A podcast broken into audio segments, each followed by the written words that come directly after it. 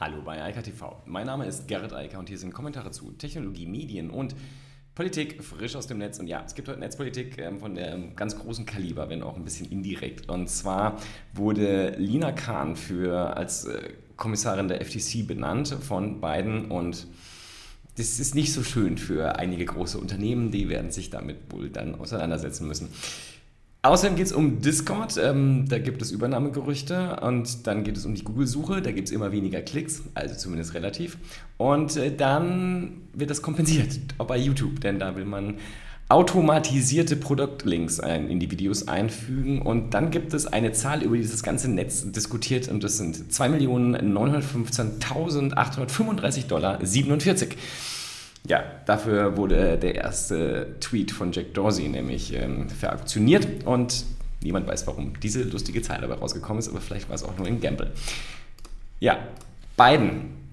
Lina Khan ist ähm, sehr bekannt unter allen, die sich in irgendeiner Form mit dem Thema Wettbewerbsrecht und zwar bezüglich der großen Tech-Konzerne beschäftigen. Äh, sie ist ähm, sehr bekannt geworden mit einem Essay, das sie in der Uni geschrieben hat zum Thema Amazon und die Benennung ähm, zeigt jetzt einmal mehr, das ist jetzt die zweite Kommissarin, die benannt wurde von Biden, dass ähm, sich die großen Tech-Konzerne wohl warm anziehen sollten, denn beide Kommissare haben eine klare, ja, ähm, sehr starke Wettbewerbshaltung und sehen in den Tech-Konzernen ein Problem in der Struktur, wie die aufgestellt sind und wie mächtig sie sind und fragen sich halt, ob Wettbewerb unter diesen Bedingungen noch möglich ist. Und das betrifft halt explizit GAFAM, also Google, Apple, Facebook, Amazon und Microsoft. Und äh, ja, da wird man sich jetzt wohl auch allerlei Überlegungen dann, also wenn man allerlei Überlegungen anstellen, wie man damit in Zukunft umgeht.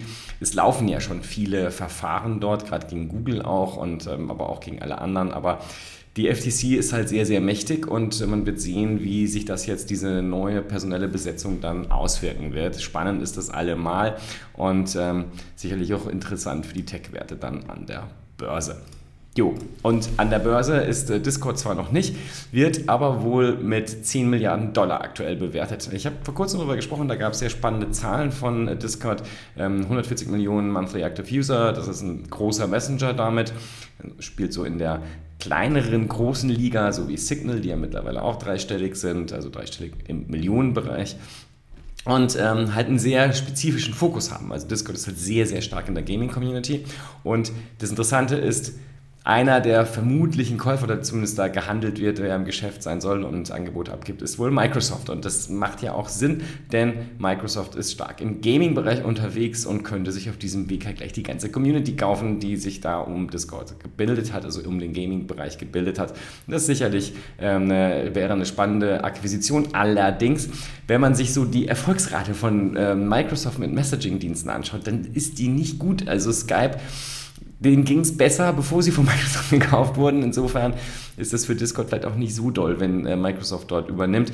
Vielleicht hat Microsoft aber auch aus Skype gelernt und äh, wird das dann anders angehen. Interessant allemal. Und ich bin noch gespannt, wer der zweite Bieter ist, der da im Gespräch ist. Im Moment sind das alles nur so relativ valide, aber Gerüchte. Keine Gerüchte, darüber berichtet SparkToro. Und zwar um, geht es da um die Klicks, also die absoluten und vor allem relativen Klicks, die von Google ins Web gehen, also zu anderen Web-Properties, die nicht innerhalb von Google bleiben. Denn Google hat ja die S E R Ps in den letzten Jahrzehnten eigentlich, aber vor allem in den letzten Jahren immer, immer weiter auf die eigenen Produkte fokussiert und ähm, daneben gibt es halt immer mehr Google-Suchen, die gar nicht am Browser stattfinden, also vor allem nicht mehr am Desktop-Browser, sondern mobil, äh, da sind die Klickraten eh niedriger und dann kommen noch die ganzen immer stärker die äh, digitalen Assistenten dazu, ob die jetzt auf dem Smartphone sind oder halt ähm, irgendwo in einem, äh, einem äh, Smart Speaker und die gar keine Klicks auslösen, sondern nur noch Informationen abrufen. Aber auch viele ähm, der Google-S E R Ps reichen halt aus. Wenn man dort Fragen hat, Fragen stellt, das passiert immer häufiger, also das ganze Fragen eingetippt werden, dann kriegt man meist schon die konkrete Antwort und braucht auch gar nirgendwo mehr hinklicken, weil die Antwort dort schon steht und damit die Suche vorbei ist. Dann gibt es natürlich noch das Thema Ego-Googling, ähm, das darf man auch nicht vergessen, also das äh, Prüfen, wie der Stand ist, wie man rankt, also mit der eigenen Website natürlich, das ist auch noch ein wichtiges Thema und sorgt sicherlich auch für sehr viele der Suchen, die Zero-Klicks haben. Aber spannend ist halt, wie die Entwicklung ist. Und wenn man sich einfach mal für zwanzig zwanzig anschaut, dann sieht es halt einfach so aus, dass wir mittlerweile an ähm, fast zwei Drittel aller Suchanfragen haben, die keinen Klick mehr auslösen. Und der organische Traffic, also die, die Click-Through-Rate dort, liegt bei nur noch dreiunddreißig Komma neunundfünfzig Prozent. Also nur noch jede dritte organische, also jede dritte Google-Suche führt zu einem organischen Klick. Aber noch übler sieht sozusagen im Paid-Bereich aus. Die Paid-Click-Through-Rate liegt bei eins Komma neunundfünfzig Prozent. Das heißt, nur von nur eins Komma neunundfünfzig Prozent der Google-Suchen führen dann über eine Anzeige zu einer dritten Website. Also insgesamt ähm, sehr spannend und halt ein immer größerer Anteil von Suchen, die nicht mehr zu einem Click-Through führen.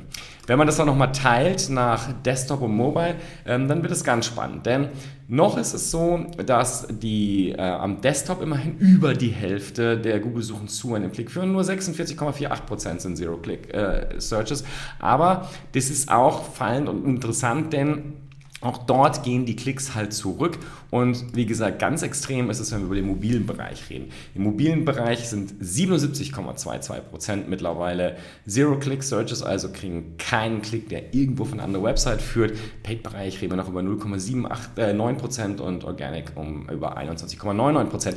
Das ist alles sehr, sehr, sehr gering. Aber man muss das natürlich auch im Kontext sehen und der Kontext lautet, wie viel Suchen finden denn da insgesamt so statt? Und dann ist das schon interessant, das Suchvolumen steigt immer noch leicht an, vor allem jetzt äh, während der Pandemie sind noch viel mehr Suchen ausgelöst worden, ist aber halt ansonsten relativ gleichbleibend. Dazu kommt halt, dass ein Großteil der Suchen sich wegverlagern und ähm, insofern ist es halt schwierig, wenn man nur, also wenn man alle Suchen nimmt, aber da gibt es keine Zahlen für, also inklusive der, die über die ähm, digitalen Assistenten laufen, dann sind wir wahrscheinlich insgesamt bei weit über zwei Drittel der Google-Suchen, die nicht mehr mit einem Klick beantwortet werden, sondern direkte Lösungen sozusagen anbieten, also die Informationen, die die Nutzer gesucht haben, dann tatsächlich widerspiegeln. Das Problem, was Google grundsätzlich hat, ist, dass sie, haben wir vor kurzem schon mal das Thema, dass immer mehr Menschen so oder so, gerade bei dem sehr, sehr hochwertigen Produkt- und Dienstleistungssuchen, gar nicht zuerst zu Google gehen, sondern zu Amazon. Ähm, das hat dafür gesorgt, dass Amazon heute einer der drei großen Online-Werbedienstleister ist, also ein immer ein stetig wachsendes äh, Werbebudget abschöpft. Das gefällt weder Google noch Facebook. Und auf YouTube scheint man jetzt aktiv gegensteuern zu wollen. Da gibt es ein Experiment, da laufen Tests, automatisch Produkte in Videos zu erkennen und mit entsprechenden kontextuellen Links zu versehen, die dann zu Inhalten führen, die eben die Produkte dort äh, bestimmen. Und das wäre natürlich sehr spannend. Dafür könnte man sie einfach auf die Google-Suche führen. Dann hätte man aus Google-Perspektive schon mal viel gewonnen, denn dann klicken ja wieder ein paar Leute auf die Anzeigen und Google verdient Geld. Aber man sieht hier, dass äh, diese Bewegungen, die da stattfinden, YouTube ist halt auch eine sehr, sehr große Suchmaschine, ähm, dass Google da unter Druck gerät durch dritte Anbieter, insbesondere Facebook im sozialen Netzwerkbereich und durch Amazon, wenn es direkt um die ganz besonders wertvollen Suchen geht, nämlich die, die explizit produktbezogen sind. Da sind die Klickpreise am höchsten, da macht es am meisten Spaß für Google und wenn die weggehen zu Amazon, ist es nicht schön für Googles Geschäftsmodell, was halt absolut weiterhin von Werbung abhängt. Ja, und dann gibt es ja diese Zahl, ich habe schon gesagt, diese knapp drei Millionen Dollar, die geboten wurden oder die das finale Gebot waren, was dann der Zuschlag erhalten hat für Dorseys ersten Tweet. Und äh, die, der Tweet ging jetzt an Sina Estavi und die kann sich jetzt freuen, ein N F T zu besitzen, was ihr einen Non-Fungible Token, der ihr jetzt nachweist, dass es ihr Tweet ist, also nicht ihr persönlicher Tweet, aber dass er ihr gehört. Sie hat da jetzt sozusagen das äh, Recht drauf, das zu sagen. Das ist jetzt sozusagen von Dorsey an sie übertragen worden. Er natürlich nicht, er könnte den Tweet so einfach löschen und alle anderen können ihn sich weiterhin anschauen. Das ist wahrscheinlich auch einer der berühmtesten äh, Tweets, die es da draußen so gibt. Interessant in dem Kontext noch, es gab natürlich wieder viele Aufregungen, also große Aufregungen, ja, dass das ja ein totaler Quatsch sei und jetzt drei Millionen Dollar verloren wurden. Das weiß man nicht. Die spannende Frage ist, zu wie viel, äh, zu wie viel Dollar das Ding irgendwann weiterverkauft wird. Dann werden wir sehen, ob das jetzt ein kluger oder ein nicht so kluger Kauf war. Viel wichtiger aber, Dorsey hat die drei Millionen Dollar, das hat er auch angekündigt, längst gespendet. Er hat, hat sie direkt in Bitcoin umgewandelt und dann fünfzig Bitcoins nach Afrika gespendet. Ähm, insofern zumindest Ergebnis da sind eindeutig Gewinner. Der andere Gewinner ist natürlich N F T, denn das Thema ist damit schon wieder äh, in aller Munde und ähm, wir werden uns anschauen müssen, wie das in Zukunft läuft. Also Digital Goods, digitale Güter werden auf jeden Fall wertvoller insgesamt, werthaltiger und haben mehr Potenzial, weil sie halt jetzt verknappt und künstlich, also künstlich verknappt und dann halt auch gut verkauft werden können. Das betrifft natürlich weniger Tweets, aber vor allem Kunstwerke, möglicherweise auch richtig umfangreiche Inhalte, das wird dann sich zeigen. Aber Musik et cetera, alles wird als N F T mittlerweile gehandelt und ich bin sehr gespannt, wohin uns die Reise da führt.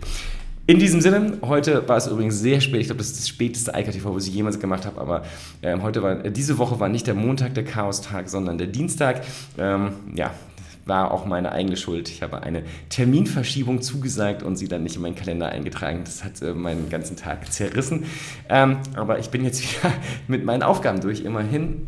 So ist das, mein Learning daraus, keine Terminzusagen machen, wenn man nicht direkt am Kalender sitzt und das auch sofort eintragen kann. Ähm, ja, gruselig genug, dass es noch Termine gibt, die nicht ähm, digital ausgetauscht wurden. Naja, in diesem Sinne, ich wünsche eine schöne Woche und wir hören uns dann morgen früh in sehr kurzer Zeit wieder. Ah ja, übrigens, ist interessant, ich habe gerade noch geguckt, gibt es eigentlich jetzt schon aktuellere Nachrichten, die man, über die man jetzt noch sprechen könnte, aber ähm, die U S-Tech-Nachrichten, die werden auch erst in ein paar Stunden dann wieder reintickern und insofern keine Sorge, morgen gibt es ganz sicher neues Zeug und das hier ist immer noch frisch, insofern ähm, immer noch hilfreich, sich das anzuschauen. Ich hatte nämlich überlegt, es nicht zu machen, aber läuft. Insofern, bis dann. Ciao, ciao. Das war eicker Punkt T V, frisch aus dem Netz. Unter eicker Punkt T V findet sich der Livestream auf YouTube. Via eicker Punkt media können weiterführende Links abgerufen werden. Und auf eicker Punkt digital gibt es eine Vielzahl von Kontaktmöglichkeiten.